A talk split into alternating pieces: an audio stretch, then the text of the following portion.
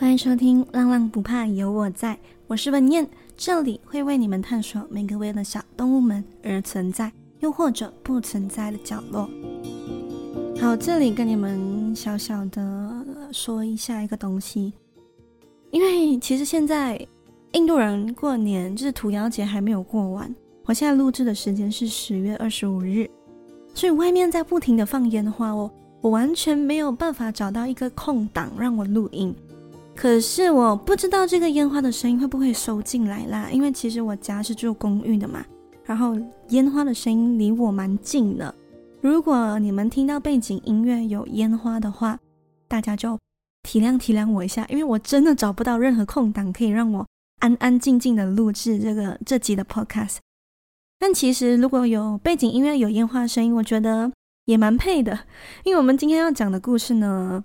嗯，不是那些虐待猫狗的故事。今天要讲的故事是比较暖一点的，那就是如标题所见，我今天要讲人和动物之间的爱是不分边界的、不分种类的、不分语言的。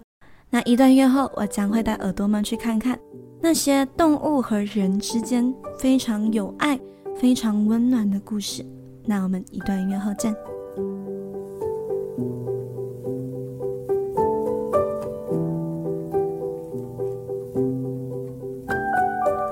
欢迎回来，那我们马上开始今天的故事。二零一一年，在巴西的里约热内湖海岸的一个岛上，有一只南美洲麦哲伦企鹅被海浪冲上了岸。它浑身被油覆盖着，瘦巴巴的，看起来好像饿了很多天。由于温室效应和人类大量捕鱼的关系，企鹅正在面临着非常大的危机。除了食物的短缺，最重要的就是它们生活的栖息地，也就是海洋的污染。所以这只企鹅啊，大概是因为挨饿了太久，没有力气游泳了，所以就只能随着海浪被冲了上岸。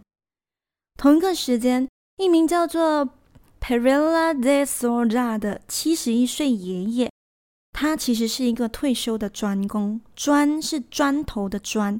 也就是他是做，嗯，很像搬砖的，就嗯用体力做活的。那这个 Pereira Pereira de Souza 是巴西的名字，所以很难发音。那故事的过后呢，我就会称他为 Souza。Souza 呢，他是七十一岁的爷爷。那刚刚我说到他是退休的砖工，砖头的砖。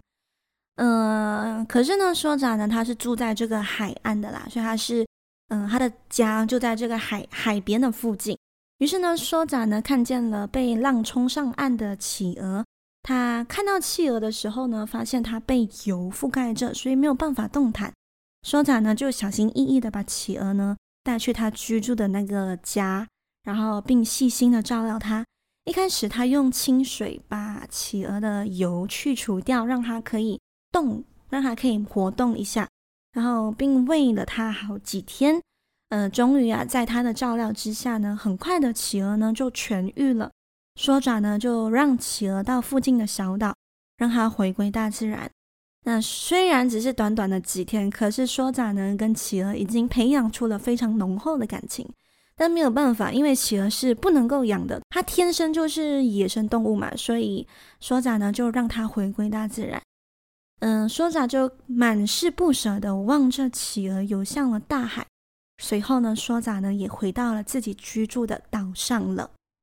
那在当天的晚上，一阵叽叽叽的声音在说着的后院传了进来。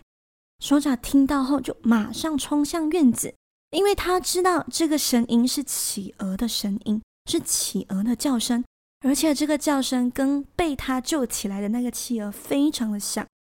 一打开院子的门，只见那只熟悉的样子，那只熟悉的企鹅呆呆地站在那，好像在说：“我来找你了。”就这样，这只企鹅在完全能回归自由、回归大自然的情况下，选择回来找他的人类朋友。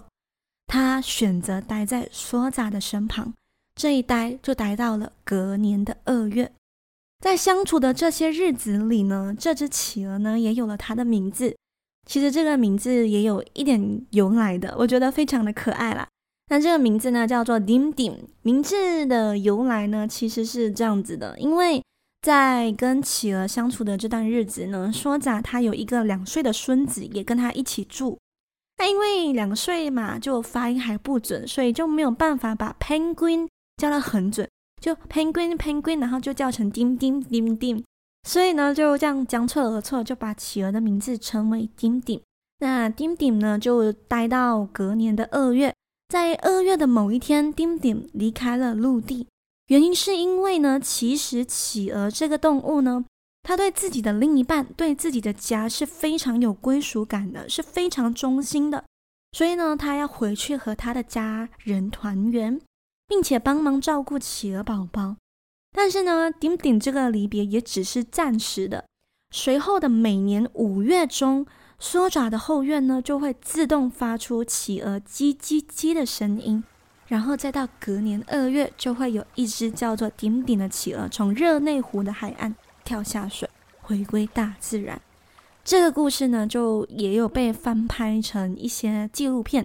因为其实企鹅它跟人类的故事真的少之又少，而且企鹅在能够回归大自然的情况下，再选择回来人类的身边，真的非常的嗯稀少，就显得这段感情非常的可贵。那我也会把这些照片呢放在我的 IG，大家可以去看看哦，因为他们的互动真的很可爱。那接下来我就要跟耳朵们说一下第二个故事。第二个故事呢是发生在意大利，在意大利一个叫做圣多纳奇的城市里，有一个非常特别的天主教堂。每天的弥撒活动，教堂都会有一个固定的嘉宾，他不是神父，不是牧师，他是人类最忠心的朋友。狗狗，它的名字叫做 Tommy。那其实这个 Tommy 啊，它是被弃养的德国牧羊犬。当它被发现的时候呢，是在一个后院的草场里。而这个草场里呢，也就是这个故事的女主角 Maria Margherita Rocci，玛利亚·玛格丽塔·罗奇的家附近。那过后我们就称她为玛利亚。玛利亚是一个五十七岁的爱狗人士，她会领养无家可归的浪浪，又或者被弃养的浪浪。而这只被弃养的德国牧羊犬呢，也在非常低谷的时期遇见了玛利亚。随后呢，他也有了自己的家和属于自己的名字。那个 Tommy 这个名字呢，就是玛利亚帮他取的。玛利亚呢，她是一位非常忠诚的信徒哦。为了参加弥撒，她每天都会去教堂报到。托米呢也会跟着他到教堂。由于托米的天性是非常的乖，然后表现也非常的好，不会乱吠，所以呢，教堂的牧师呢都会非常的大方，让托米就这样子静静的陪在玛利亚身旁进行弥撒活动。本以为托米会和玛利亚一直相伴到永远，可是年迈五十七岁的玛利亚在领养托米的两个月后过世了。而玛利亚的葬礼就在她经常去的那个教堂内举行。托米呢，就理所当然的默默的陪着主人完成人生最后的一程。葬礼结束后，大家都会以为就托米应该就也会离开嘛。可是谁知道呢？过后的几天、几个月、几年里，当教堂弥撒钟声响起，托米就会准时的坐在。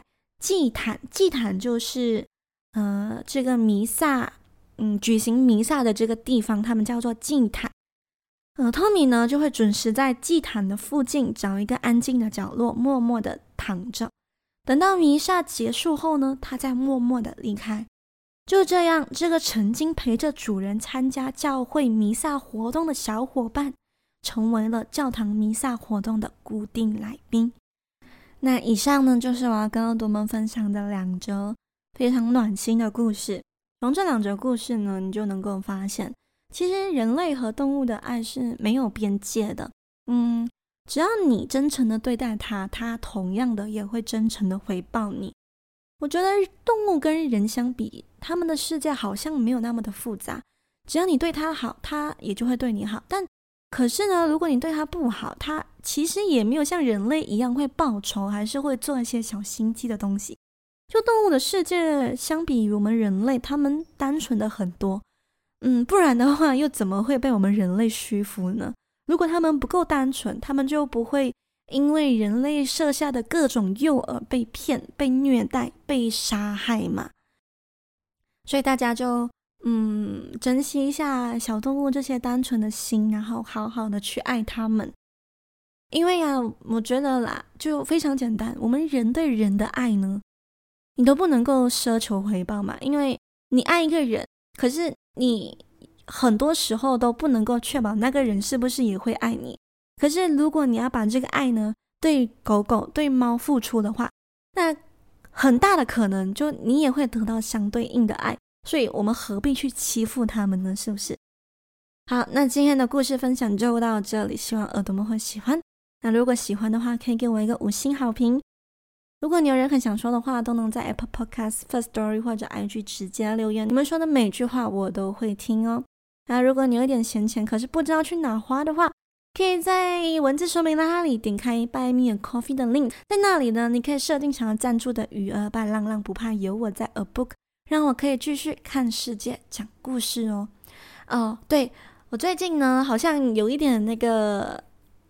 嗯，灵感有点要要用完了，所以如果耳朵们有一点故事想要投稿的话，也可以在 IG 那边 PM 一下我，那我会你就筛选一下，如果我觉得蛮感兴趣的，我会就再去做 research 啦。那我们就下期再见，拜拜。